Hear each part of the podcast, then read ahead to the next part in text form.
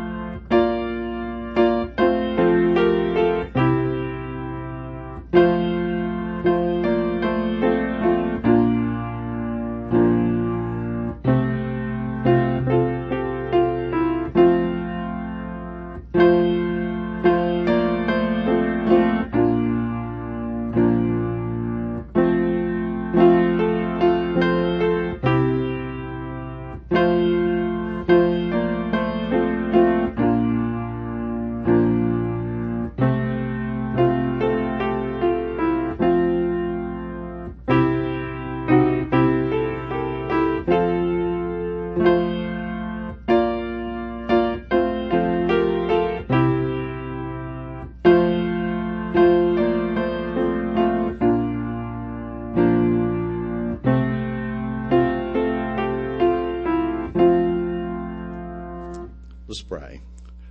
Father, we just thank you for this day. We thank you for the blessings that you've bestowed on each of us. Father, we just thank you for the message that you shared with Pastor Tony this morning, and we just pray that we might take it and use it in our everyday lives. Father, we just pray for all those who are sick and shut in, those on our prayer list. We just pray for each of them. We just pray that they would reach out to you, that thy will be done in each of their lives. Father, as we go into the rest of the service, we just pray for Pastor Tony. We pray that you give him the words that you would have him to speak to us, and that we would open our hearts to hear those words. It's in Jesus' name we pray. Amen. You may be seated. There were a lot of announcements this morning, and just to emphasize a few of those, there were a couple people that were added, or several people maybe that were added to the prayer list. Joe Parks was added to the prayer list, and there were a couple others, if I remember right. But he's alive. He's alive this week, 12, 13, and 14 in Wheeling, the 12th. 13th and 14th in Wheeling. I mentioned the Amani Choir. I didn't mention this morning, but I do need to get some feedback from people, even if they're just interested.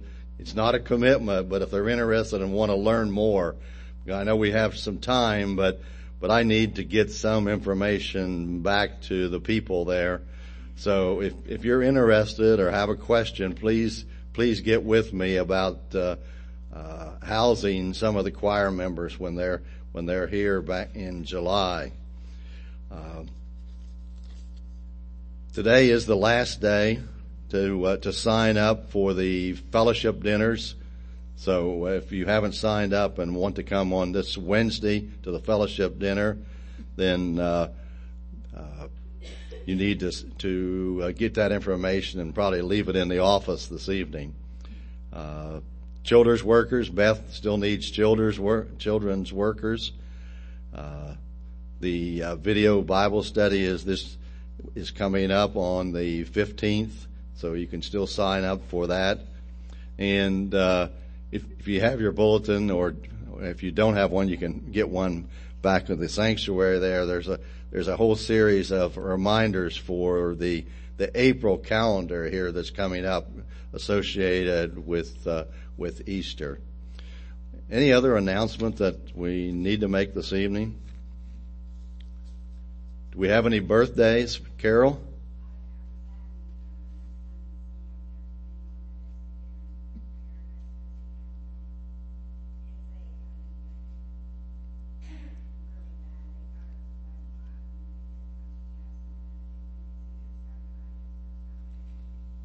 Okay, we need to add Carol's son, Sam, to the prayer list, who has some possible infection and problems with his leg. So,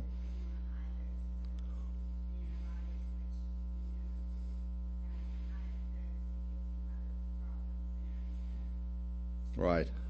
Okay. Someone else had their hand up there. Birthday? Oh, Kay. Kay has a birthday. And Dorothy both? And Debbie. My goodness, this must have been a popular week. Okay, well, we're going to have to sing happy birthday. And I have to microphone.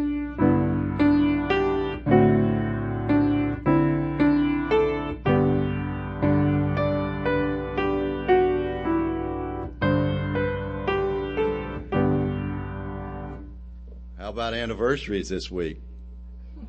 Okay.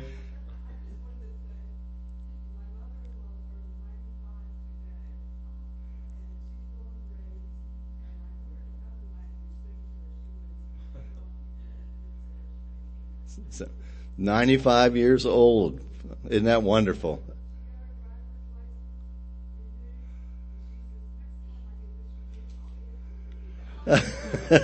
Well, there's nothing like an optimist. That's right. That's probably why she lived to be 95. You know, yeah, that really helps those that are optimists. So, okay. Anything else? Any anniversaries? Oh, Dorothy. Well, you have an anniversary with Kay. Well. No. You forgot it last Sunday. Well, my goodness. Well, then we definitely need to recognize it tonight. So, any other anniversaries? Okay. Well, then let's sing to Kay and Dorothy.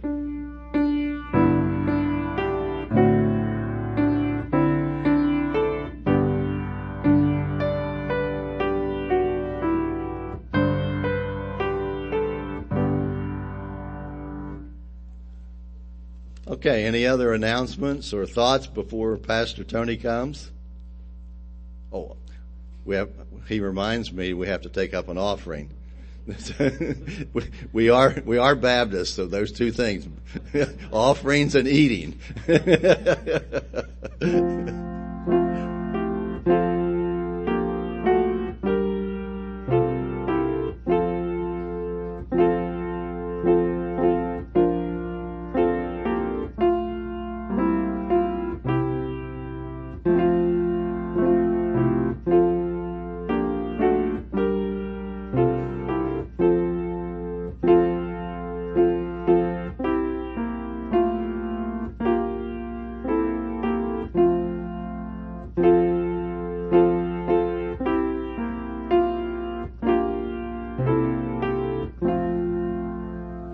Pray. Father, we just thank you again for this day. We thank you for bringing us this evening to this house of God, so that we can hear the message of God. Father, we just thank you for these offerings that are presented this evening. We just pray that they may be used to the upbringing of your church. It's in Jesus' name we pray. Amen.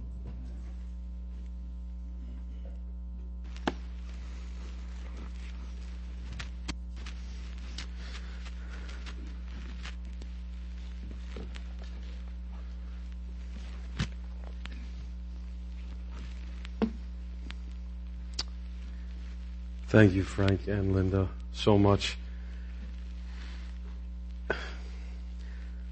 What is the cost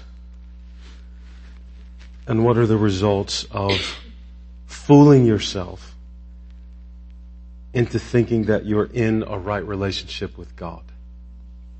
And expand that a little bit. What happens when a church fools itself into thinking it is pleasing God with what it does, when in reality it is just doing what it wants, assuming that it's honoring God? Israel had deluded itself to the point of destruction and never really even saw it coming. I think it was a surprise up until the moment that it happened, as we read through the nuances of Hosea. They thought they knew God. They thought they were still worshiping God. They ignored his prophet while also thinking that help from other nations and their own version of religion could save them. Even our most sincere and well-intentioned religious practice and devotion cannot make up for adultery in our own hearts. This is a heavy text. Let's pray. Father, I thank you for your word tonight. God, I thank you for who you are. Lord, I wish there were sufficient words to describe who it is that you are for us, your people. And so, Father, I pray tonight as we work our way through this passage, God, that you would guide me with complete control. Keep me from self-serving things or in anything like that, Father. May you help me proclaim the text with clarity. Lord, would you speak to your people? Would you open their ears, their souls to hear? Father, to accept what you are saying, to realize that what you are saying to us in this passage must be heard, even though it's heavy, through the lens of who Jesus is and what Jesus has accomplished for us. And so, Father, I pray that you would watch over our souls as we listen to your word. I ask this in the name of Jesus Christ. Amen. We're in chapter 8 of Hosea tonight. Chapter 8, maybe another month or so in Hosea before we, I think, head into Genesis. But verse 1 of chapter 8, the text says, "Set the trumpet to your lips. One like a vulture is over the house of the Lord, because they have transgressed my covenant and rebelled against my law." Remember in Hosea 5:8, the prophet called for the trumpet to be sounded because God's judgment was coming. Now in 8:1 he calls for it again because nothing is changing. Judgment is not being removed. A vulture, or really the word better word here is eagle, is now hovering over the northern kingdom of Israel in the form of the Assyrian army. Eagle would be even more appropriate because the eagle was a sigil in Assyrian art as one of their guardian deities. But twice God says "my" in verse 1, indicating once more that the judgment that comes in the form of the Assyrian invasion is actually God's judgment. It's the result of his hand. So the Assyrian invasion he's been talking about is right at the door now, literally hovering over Israel, ready at any moment to swoop down and invade, because as we see here, God's people have broken the covenant, they've broken the law. You would think that an army maybe mustering all along your northern border would give you reason for concern, but they can't see it if it was literally happening in that moment, or at best, they can't even recognize that for what it is, what's going on, because in the midst of her spiritual adultery, Israel has become deluded. This is a crucial point in Hosea. Listen to verses 2 and 3. "To me," God is saying, "to me they cry, 'My God, we Israel know you.' Israel has spurned the good. The enemy shall pursue him." So the people of Israel directly rejected God's accusation in 4:1 that there was no acknowledgement of God in the land. They're saying, no, we know you. We know you. Why are you saying we don't know you? That's their cry. We belong to the Lord. But God rejected their claim. He says Israel has spurned the good. That's a word related, spurned is a word related to whoredom in chapter 1. They spurned God's goodness rather than embraced it. And we read in the first part of verse 4, "They made kings, but not through me. They set up princes, but I knew it not." So God is actually recounting their excuse me, their entire history here, if you think back through Israel, their ongoing attempt to set up their own kind of leadership while simultaneously trying to hold on to God's blessing. Way back in 1 Samuel 8, the people of Israel asked for a king. God said they would be ruled by a king under him, not under a king of their own making, Deuteronomy 17. But their request for a king, like all the other nations had, was a rejection of God as their king. There is no breaking the sacred from the secular, in the sense that you cannot act in a certain way here that is contrary to God and remain vertically joined to God under this covenant. They made kings, but not through me. Remember 2 Kings 15, the northern kingdom was marked by a series of bloody coup attempts. The people set up kings, but rejected God as their king, which is a refusal to live by faith, and everything crumbled because of it. They thought they were ruling under God, but they were not. That's the first part of verse 4. The second part reads like this: with their silver and gold they made idols for their own destruction. I have spurned your calf, O Samaria. My anger burns against them. How long will they be incapable of innocence? For it is from Israel. A craftsman made it. It is not God. The calf of Samaria shall be broken to pieces. In the midst of this abandoning of God, the lives of the people of Israel were still marked by worship, still marked by religion. Can we see that? These were deeply religious people, with the charge of spiritual whoredom. We would think it would be pure godless anarchy in Israel, as though that is what spiritual whoredom would look like. It wasn't like that at all.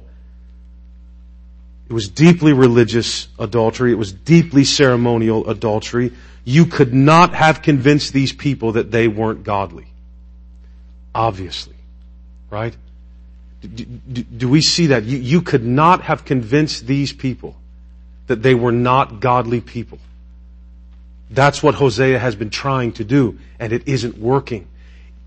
Why isn't it working? Partly because they are unable to separate a life of devoted religious traditionalism and observance. They're unable to separate that from what it truly means to follow God, because it looks like, when you're a very religious, traditional type person, it's almost impossible to rouse you out of spiritual deadness, because it looks very good. It looks right. It isn't working. Hosea's word is not working. That's why they're going to be utterly destroyed. Hosea's word fell on deaf ears because they could not see their worship as false. They would not listen to the warnings. Their worship was tragically false. It was all an illicit affair to the eyes of God Almighty. Which it doesn't matter how we evaluate ourselves ultimately. It only matters what God sees. After the Exodus, while Moses was up on the hill receiving the covenant from God, what were the people below doing? They're restless. They're doubting. They became fearful. So they built the fire. They made the golden calf. That sin, the essence of that, was repeated throughout their history. That's where they are now. They're doing literally the exact same thing. That's a very religious looking way to abandon the worship of God. Building up an idol, setting up something to worship, that calls for devotion. It calls for even sacrifice. It calls for piety. But who cares? Right? Who cared that they were so religious? Beloved, how often our confidence in the ways and means to satisfy God that we have invented become a replacement for what God has already commanded. God sent prophets to shake his people out of that, and they were committed to it, so they killed the prophets. They said, like Charlton Heston, you'll have to pry our man-made religion, masquerading as faith in God, from our cold, dead hands. That's what they're saying. Even when it looked like Jeroboam, Solomon's son, when all this started, might be a new Moses, looked really good.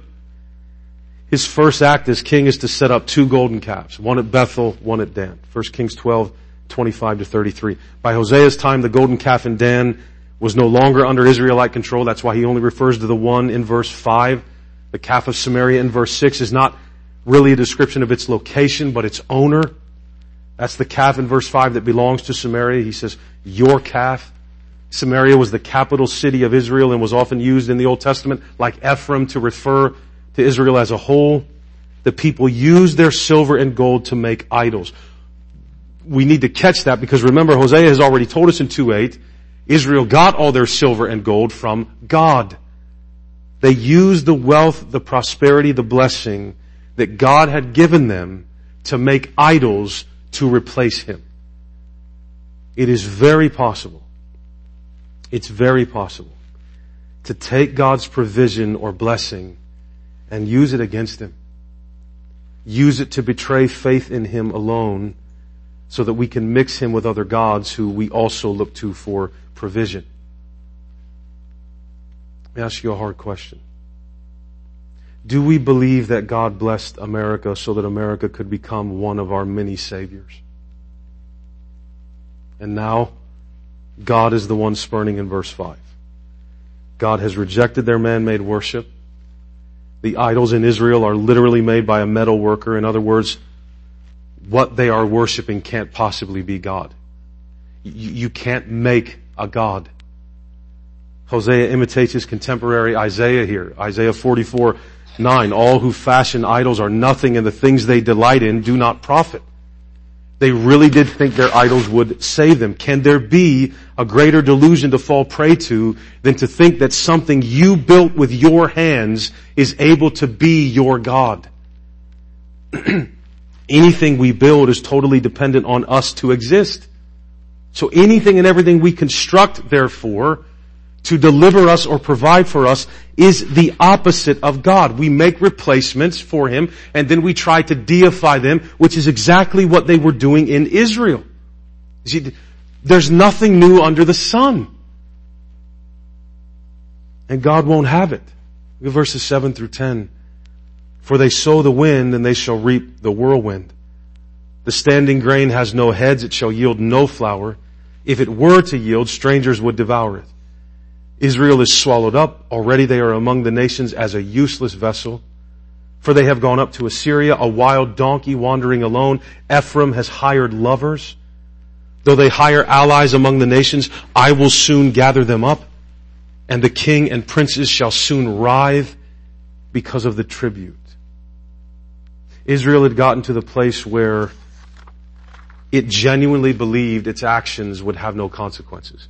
That's how deluded they had. That's another way the fact that they're deluded is so evident. Again, the tone of the indictment here is their delusion. That's the tone of it. That's what God is accusing them of. God was tragically easy for them to forget about. Now, again, they still had His name on their lips, but who He really is was gone from their memory. Sowing in the wind here should be understood negatively, obviously, not as the positive it could be if the wind properly distributed seed. Here, the wind blows the seed that is sown away from its intended target. They reap the whirlwind in 8:7. That's spoken almost like a proverb. We should hear it in the context of wisdom. The principle is there, Proverbs 11:29, whoever troubles his own household will inherit the wind. In other words, if you do a certain action, certain consequences will follow in the context of that particular action. Right? If you pull a cat's tail, you get clawed by a cat. Now, I would say cats are not the best example, because you could not pull a cat's tail and you will still get clawed by a cat, because they're evil and ruthless animals who secretly sit in the highest places of government authority, silently plotting the overthrow of mankind. I believe that with all my heart. There's a table somewhere. That's the Illuminati. It's a bunch of cats planning the demise of mankind.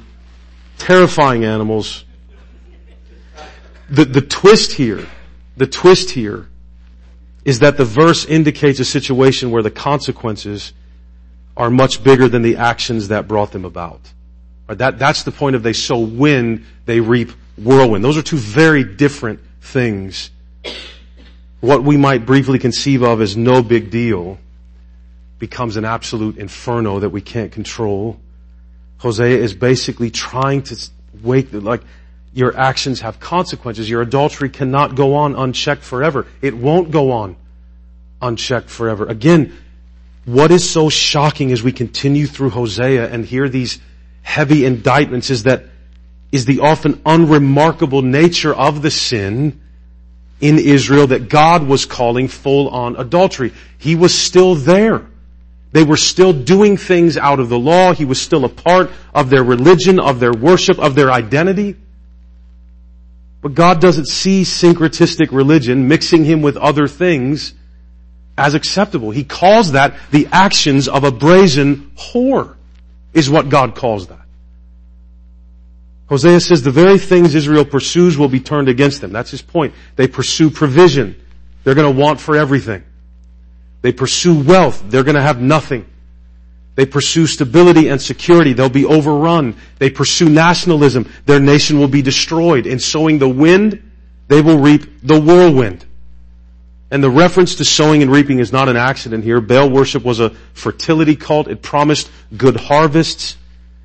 In these verses, Hosea says, sowing to the Baals will reap a harvest, the whirlwind of God's destruction.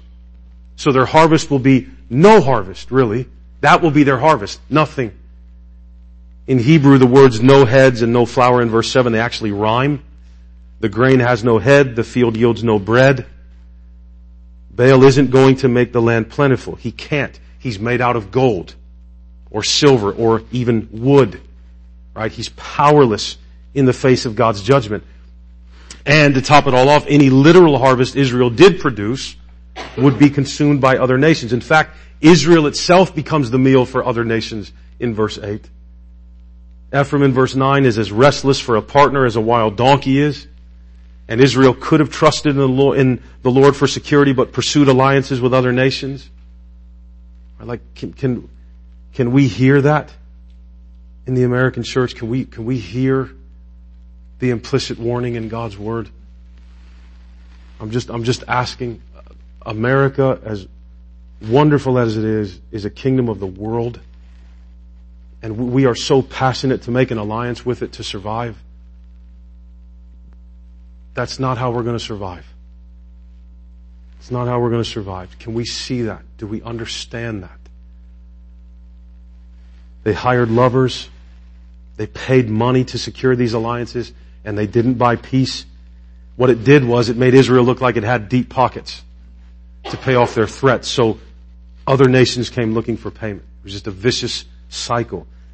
Do we see the cost of not trusting in God alone? There is always a price for hiring outside help when God is your king. Always. He's your king. Like, you have a king, believer. Church, you have a king. In verse 10, God gathers for a harvest of judgment. Go to Assyria for help. Assyria is the one that comes back to destroy you. You sow the wind, you reap the whirlwind. You live and die by alliances with human governments, Christian. You sow the wind, you reap the whirlwind as far as earthly peace and safety go. Look at verses 11 through 14. Because Ephraim has multiplied altars for sinning, they have become to him, to God, altars for sinning. Were I to write for him my laws by the 10,000s, they would be regarded as a strange thing. As for my sacrificial offerings, they sacrifice meat and eat it, but the Lord does not accept them. Now he will remember their iniquity and punish their sins. They shall return to Egypt. For Israel has forgotten his maker and built palaces, and Judah has multiplied fortified cities. So I will send a fire upon his cities, and it shall devour her strongholds. Notice the use of the word multiplied there in the beginning of this text. We can't stress this enough. Israel is full of religious activity. They are very committed and very serious about their ceremonies. But it's meaningless. It's meaningless. And how that would have been such an insult from Hosea, right? Just as it would be from some preacher now. You mean to imply that all these things that we're doing, that we work so hard on and are so committed to, are meaningless? You see, God has his prophets say things that people are bound to reject. God doesn't play. He doesn't play. Their self-righteous, monotonous observance of their religion is a mask for their adultery. It is exactly like a wife who goes overboard to be kind to her husband and do nice things for him while she's having an outright affair behind his back. That's exactly what their religious practice is in Israel. They've forgotten their Maker. So as they eat their sacrifices in verse 13, God will devour them in verse 14. They'll eat their sacrifices. God will devour. You see it? He'll send fire on their cities. Their allies will turn on them. God's law and what He demanded were clear in verse 12. And it could be there when Hosea references the law that he means specifically that God had told them in the law to only offer their sacrifices at one location. That all went out the window when the nation divided. They had to set up their own religion. That's the core of what they had done. God saying there's one place where I want you to offer your sacrifices, that's put in place to ensure that they weren't free. They needed to know you're not free to create and add and subtract as you see fit. You're not free to do that. But they didn't keep that commandment. Like I said, the nation is divided. They've multiplied altars for sinning in verse 11. That is a weighty accusation. Man-made additions to God's clear and holy word multiply sin. They don't increase righteousness. Do we hear that? Because what we are prone in our nature to want to assist a little bit. So God is very clear in His prescriptions for the church, what it should be about, what it should be focused on, how it should govern it. So He's very clear about that. What do? We add to it. We go further than the text does. Because we think this will add in some type of protection against failure. And in so doing, we are multiplying our sin. That's how God sees these attempts to do Him one better. Right? That's what's happened in Israel. That's precisely what's happened. Beloved, the more that subjective preference and man-made tradition multiply in the church, the more that sin increases. Largely in the church in the form of conflict and division and dissension, etc. Why won't we just listen to Him? Why do we reject what is so obvious? Right? I know it can be funny, and everywhere I've ever been as a pastor, it's talked about and almost joked about and about how divisive and how much conflict there is in the church.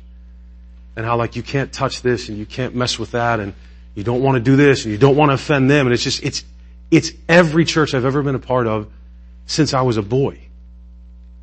Every single church is like that. Mired in conflict, mired in trouble, mired in division that just compounds over the years because nothing ever really gets dealt with, right? Would it ever occur to us that maybe the system we've created is partly responsible for that?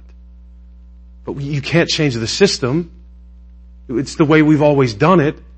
And so nothing ever gets fixed. Church is hard. Church becomes so difficult. Have we been deluded by our own practices? Is that possible? Can we at least ask the question, do we think we are pleasing God when really the only thing we're trying to do is please ourselves and assume He's going to accept it? If you peel away enough layers, do you know what you find is a lot of the reason sometimes for all the things that continue to go on? Because that's what somebody just likes. That's what they prefer. And they're in charge somehow. And they'll hold a church hostage. God remembers in verse 13, Israel forgets in verse 14. They forgot their covenant Lord, their Maker, literally their husband. And again, they forgot Him while continuing to use His name, continuing to pray, continuing to offer sacrifices. Remember, the doing of things does not substitute for love. If God had not painted this relationship as a marriage, if God had not revealed that He desires steadfast love and not sacrifice, this wouldn't have mattered to Him. It matters so much to Him that He's going to send Assyria to wipe this nation off the face of the planet forever. the doing of things, no matter how much dedication we do them with, no matter how religious they are, no matter how respectable they are, they do not substitute for intimate knowledge of God. They do not substitute for love for God. Instead, they become the very source of the problem that brings about judgment in Hosea.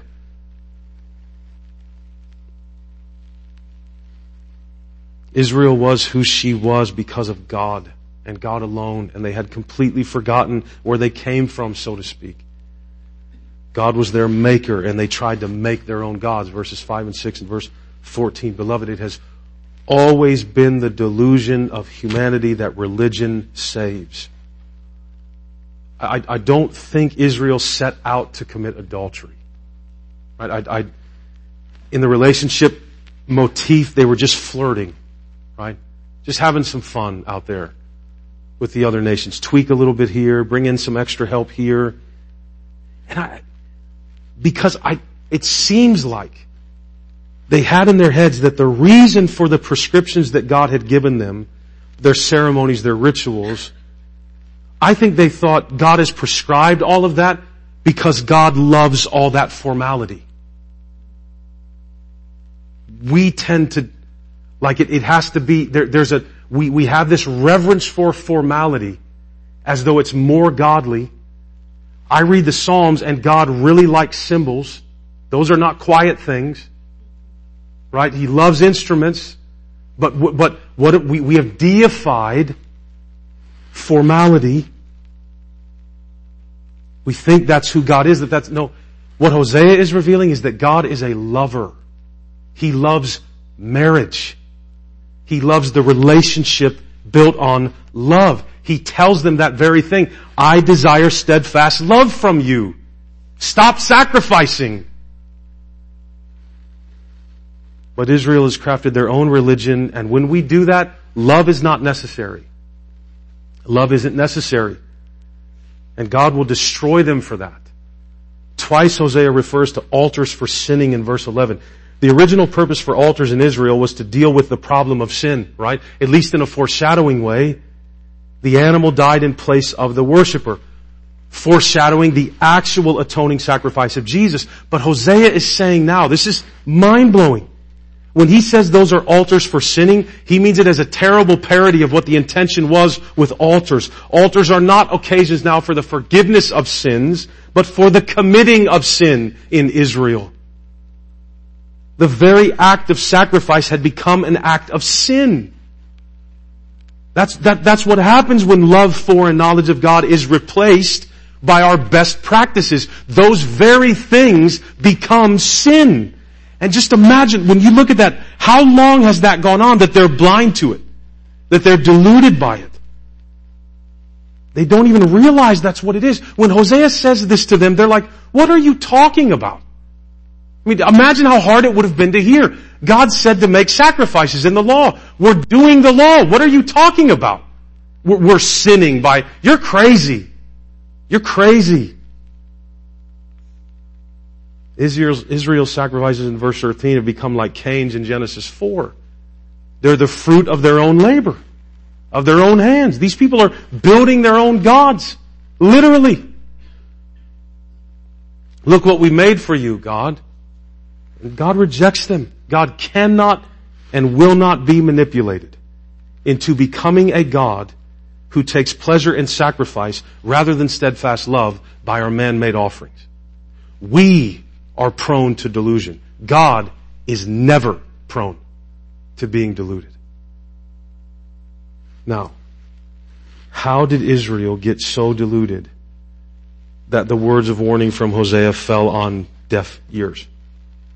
How could they not see what they were doing? How can you not know while you're doing it that claiming to worship the one true God, your covenant Lord Yahweh, and Baal, and whatever other statues you were building, how could you not see while you were doing that what you were doing? Because they didn't. They didn't think of it as sinful. They didn't think of it as adultery. And the lunacy of that, like if you think of that in a marriage, if a partner was with multiple other partners and honestly didn't think they were cheating, That's what you're seeing here. They honestly don't, that's not adultery. That's not what adultery is. No, that's precise. That's how deluded Israel has become. My dad used to say when he preached that people who are deceived don't know they're deceived because they're deceived. I don't know if that was original with him. I just remember him saying that all the time. And in chapter 8, in verses 2 and 3, we see that people can think they know God when they do not. In verse 4, people can think they rule their lives under God when they do not. In verses 4 to 6, people can think they worship God when they do not. In verses 7 through 10, people can think human help can save them. It does not. In verses 11 through 14, people can think religion saves them, but it does not. People can say the right things about God and not know Him at all. They can do the right things. They can do very pious and religious things while being completely unfaithful to Him. This is what we have to realize when God paints the sinfulness of creating our own ways to worship and serve Him in terms of adultery, in terms of whoredom. We like to make up our own terms and practices and traditions for what it really means to know God, what it really means to be close to Him. But the question we need to be asking ourselves ultimately is not, do I know God? Do you do all that so that you can say, I know God? Then we're prone to answer that question, do I know God, with the measuring stick we provide for what it actually means to know God. We create our own system. And you just, you hear this, I just feel that. I just think that. Well, to me, okay, that's great. That's great for you. That's good. It means nothing. Nothing. The question that matters is, does God know me? And I love the way Paul implies the importance of that distinction. It's not, do I know God? The question is, does God know me? Paul implies that is radically important in his letter to the churches in Galatia to distinguish. In other words, it's not mere semantics. It's not. In Galatians 4:9, he says to them, but now that you have come to know God, or rather to be known by God, how can you turn back again to the weak and worthless elementary principles of the world, whose slaves you want to be once more?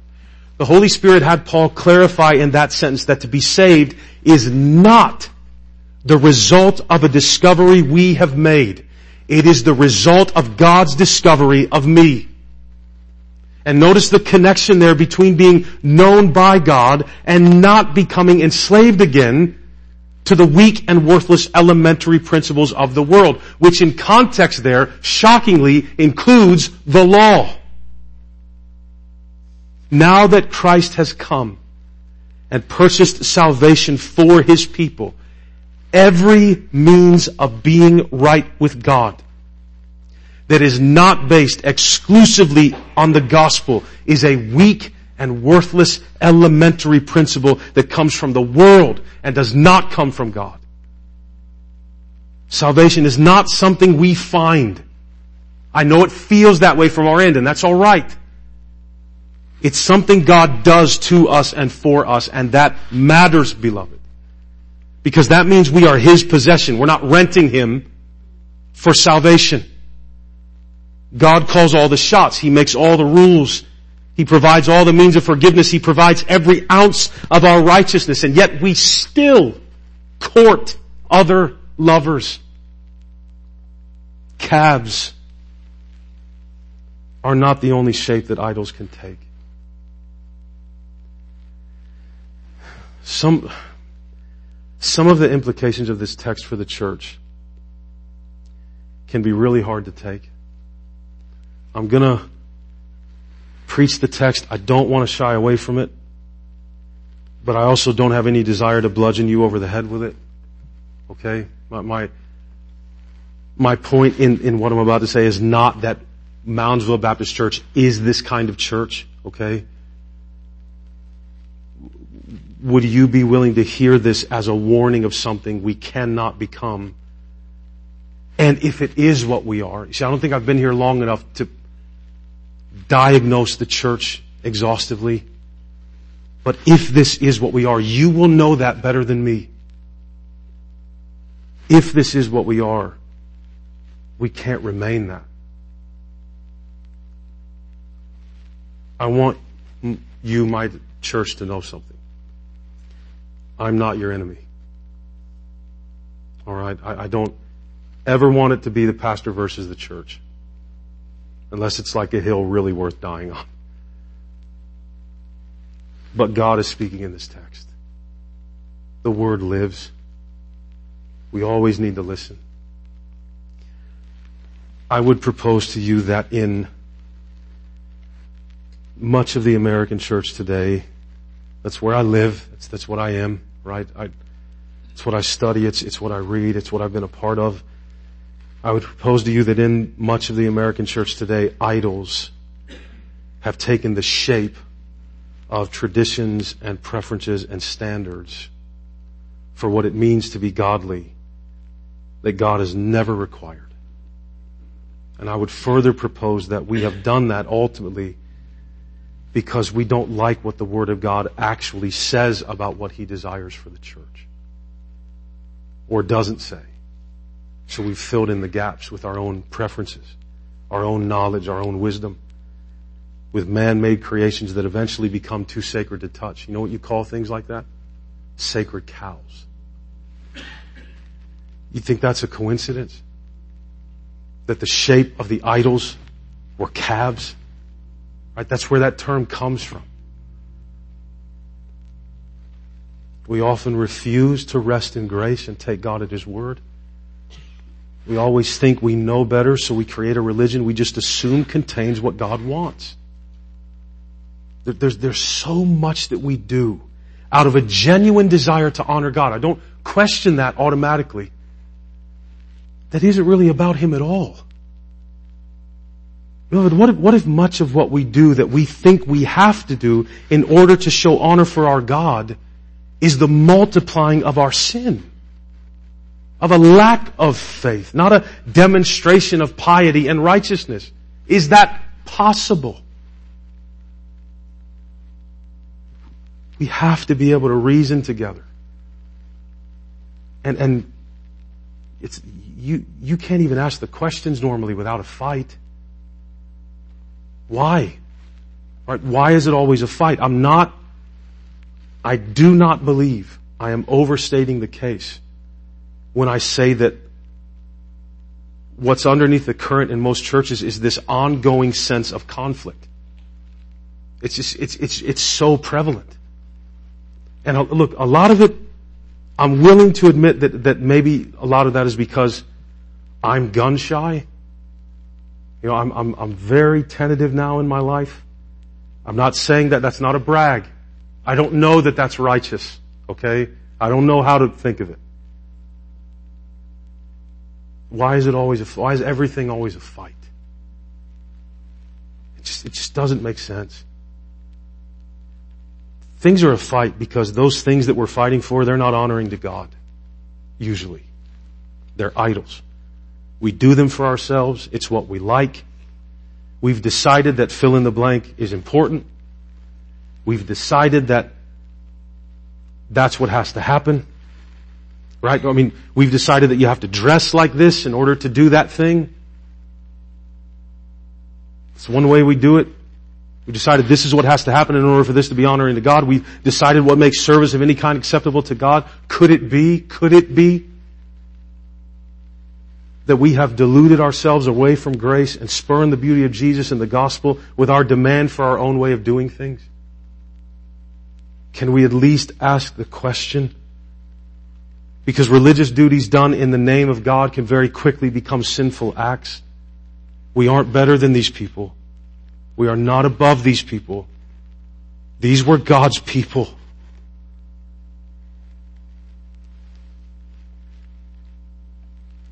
Why can traditions very quickly become idols to us that we'll kill other people for? Oh man. Well, because they not only hold sentimental value for us, they hold spiritual value for us. Exactly what God is accusing them of is what happens when you do what they did. What is sentimental becomes sacred. It becomes spiritual. And we sanctify as sacred things that God never required. The Bible doesn't call that a difference of opinion amongst us in the church. The Bible calls that adultery. Right? It's high-class substitution of religious practice for genuine love for God. It's whoredom. It's a terrifying indictment. And you can get so deluded by these things that you won't even be able to see it. That's Hosea 8 for the church. It's a warning. Here's the test for us here at Moundsville Baptist. Here's the test. I just want you to think inside. And I don't want this to defeat any of you. They're not ending here. There's more to say. All right? Just what ceremony here, what ritual, what long-standing event or way of doing things that if it got taken away or if it got changed would make you angry? And again, I do not have a list of events I'm changing. That's not my point. That's how you know when an idol is being exposed. What thing would irritate you enough to start an all-out war of division and dissension? That's how you know what you worship. Okay? Because that happens. We know how deluded we are by our own performance and work for God is what makes us acceptable to Him.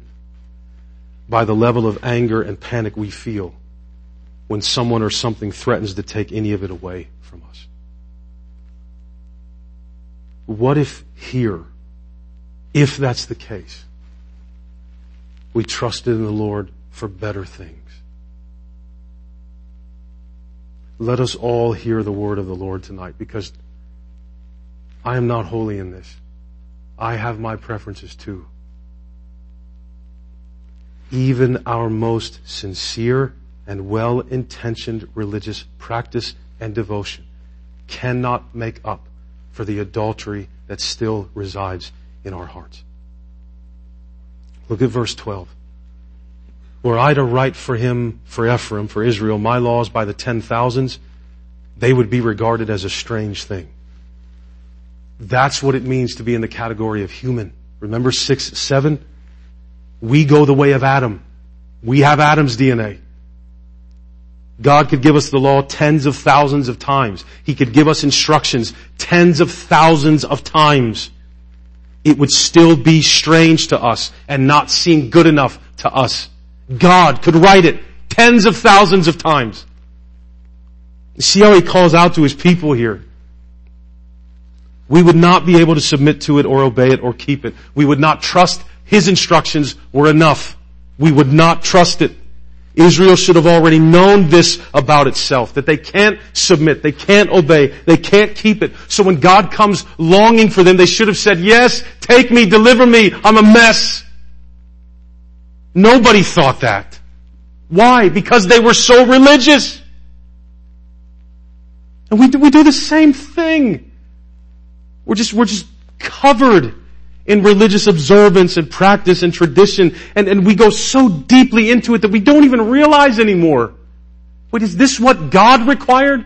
Or is this what I require?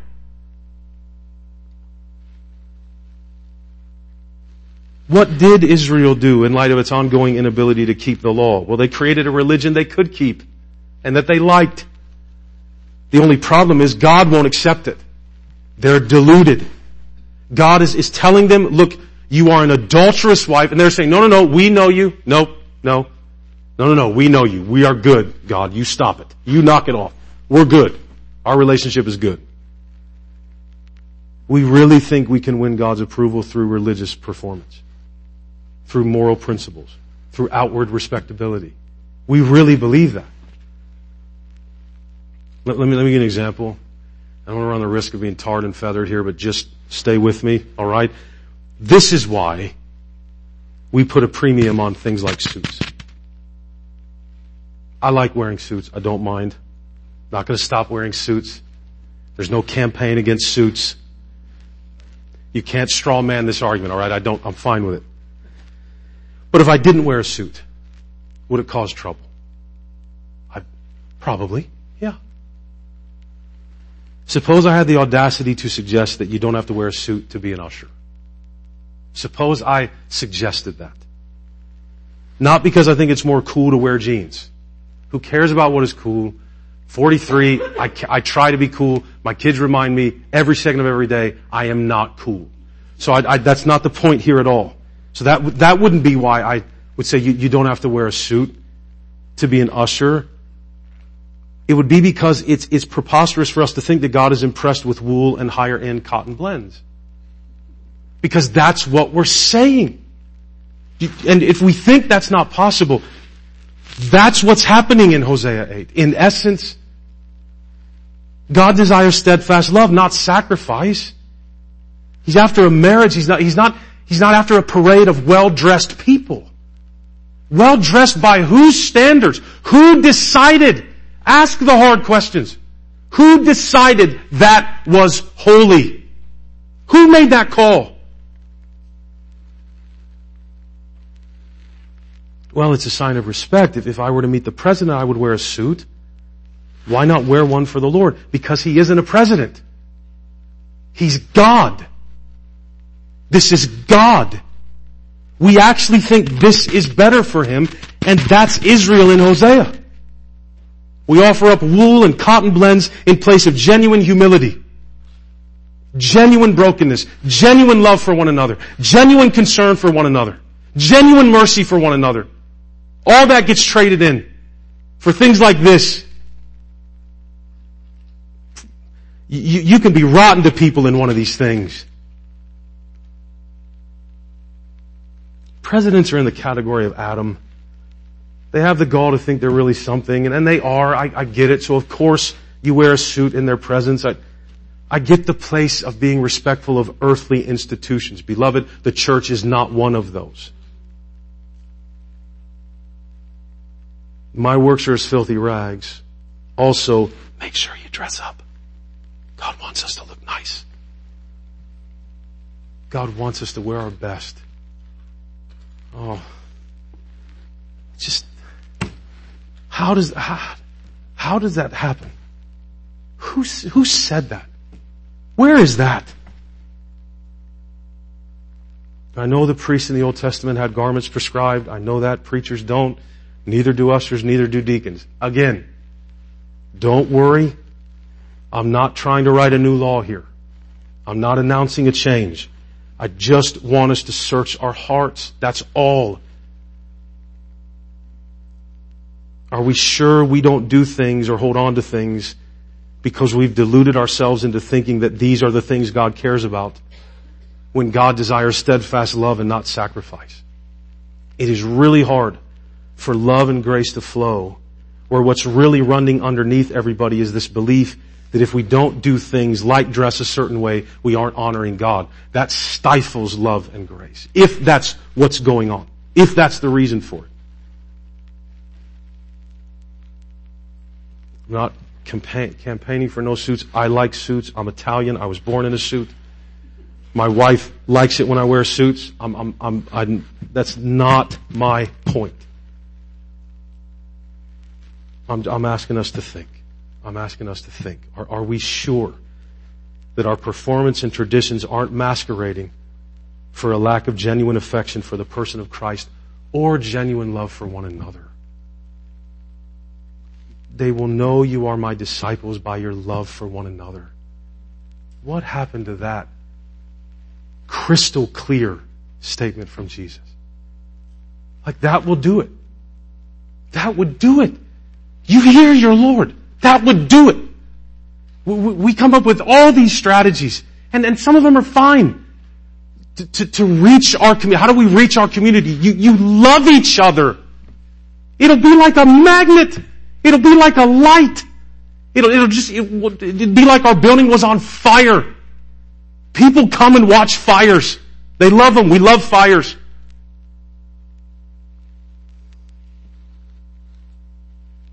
It's just becomes too easy for us to not love each other. It just becomes too easy for us.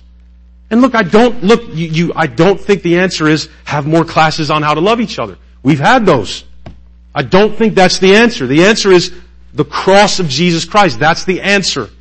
It's always been the answer. It always will be the answer. Like if you understand, like,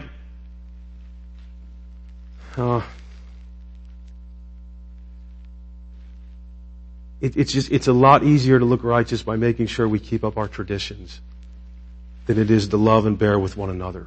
That's really hard. It is. It's really hard. It's really hard. Beloved, we need a Savior. That's where we need to fix our eyes. Who is going to deliver us from these bodies of death? Who's going to do that? I don't think people clinging to traditions is automatically a sign that they're just some kind of carnal, stubborn, and difficult, mean person. I don't think that. I'm sure that's the case sometimes, but I think the fangs come out so sharp and so fast precisely because we really do attach our standing with God to the practices and traditions we've created. I think that's why they're protected with so much passion. Are all traditions bad? No. Do they all need to go away just because they're traditions or preferences? No. They just need to be identified as what they are, because things inevitably just change.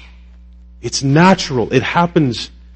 Could you imagine if your child stayed a 2-year-old their entire lives? You would not think that was healthy.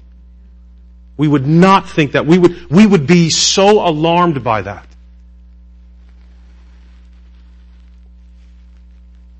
Unless something is changed into something that's downright sinful, which the Bible gets to define, not us, then our long-standing preference for something being a certain way rather than being another certain way carries no weight and no authority. None. That, we just need to be there. That's all I'm saying. Why change it? Why not change it? It's the same question. Right? It's the exact same question. Why change this? Why not change it? But do we realize how much power sentimentality has in a church? How much sway people's feelings hold over a church? Right? Beloved, there are feet to be washed. There's a town to love. There's a gospel to be preached. There's an eternity that is coming. Nothing we do is going to make up for our deficiencies. No gift we bring is going to cover up the fact that by nature we are harlots.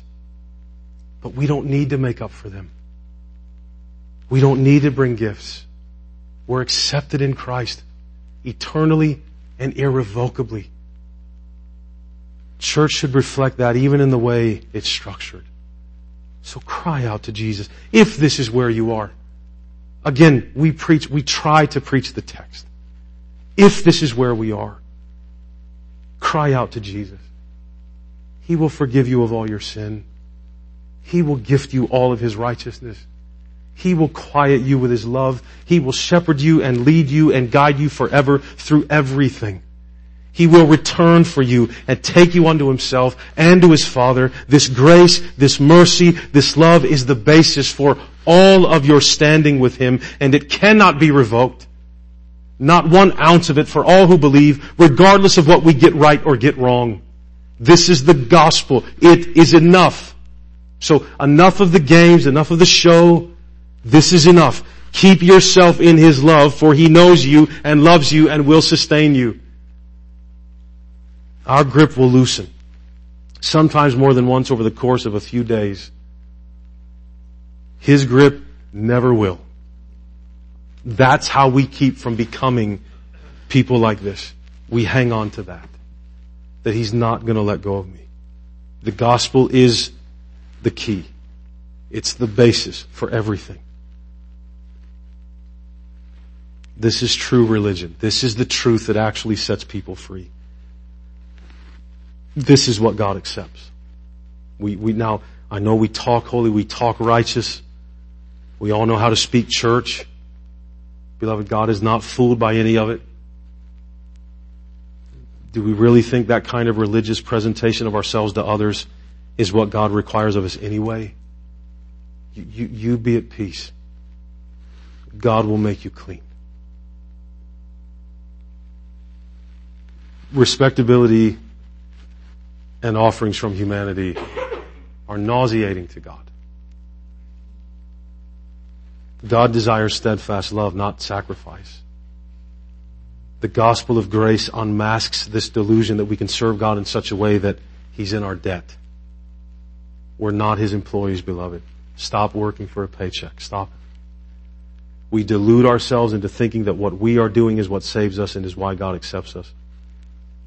All right, that's why if you scratch the surface of almost anyone in the church, we're not only often struggling with our insurance, but also this unbelief is the very root of all conflict, all division, all dissension that comes from this almost bloodthirsty clinging to our own traditions and preferences. Though I speak in this way, yet in your case, beloved, I feel sure of better things, things that belong to salvation, Hebrews 6:9. For what it's worth, I don't want any of you to think that I walk out of this pulpit tonight thinking that you are like this. That was never my point.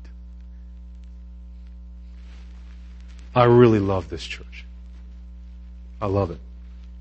So, Tony, do you really think we're that bad? No, I don't. That wasn't the point here.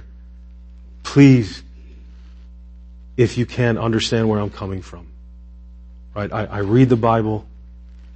I try to understand it. I don't get too excited about what humanity is capable of. I can't. Right? And it's just, it's amazing. I know it's long tonight. I'm almost done. It's amazing how quickly things can go sour and how fast things can go off the rails. And I don't want us to be like Israel was. I don't want us to be deluded by our religious practice, right? I don't want us to be deluded by the level or lack thereof of our own devotion. I don't want any of us standing on what we do. I don't want any of us thinking that whether or not God loves this church and approves of it and blesses it has anything to do with whether or not I'm doing a good enough job. That's not the way it works. I don't want us to ever be divided. Ever. I don't want us to be insecure. I don't want us to be afraid. I'd rather be real, even if it's messy. That's at least better than being delusional. Isn't it? Don't spurn grace with your performance. Don't do it. Let Jesus carry the weight of the world on His shoulders. Let Him do that. All right? Let Jesus take the responsibility of building our church. Let Him do it. Let Jesus take the responsibility of you and I being pleasing to God.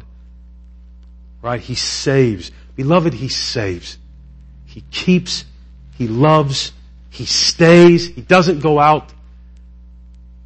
And He has already made you and I presentable to Almighty God.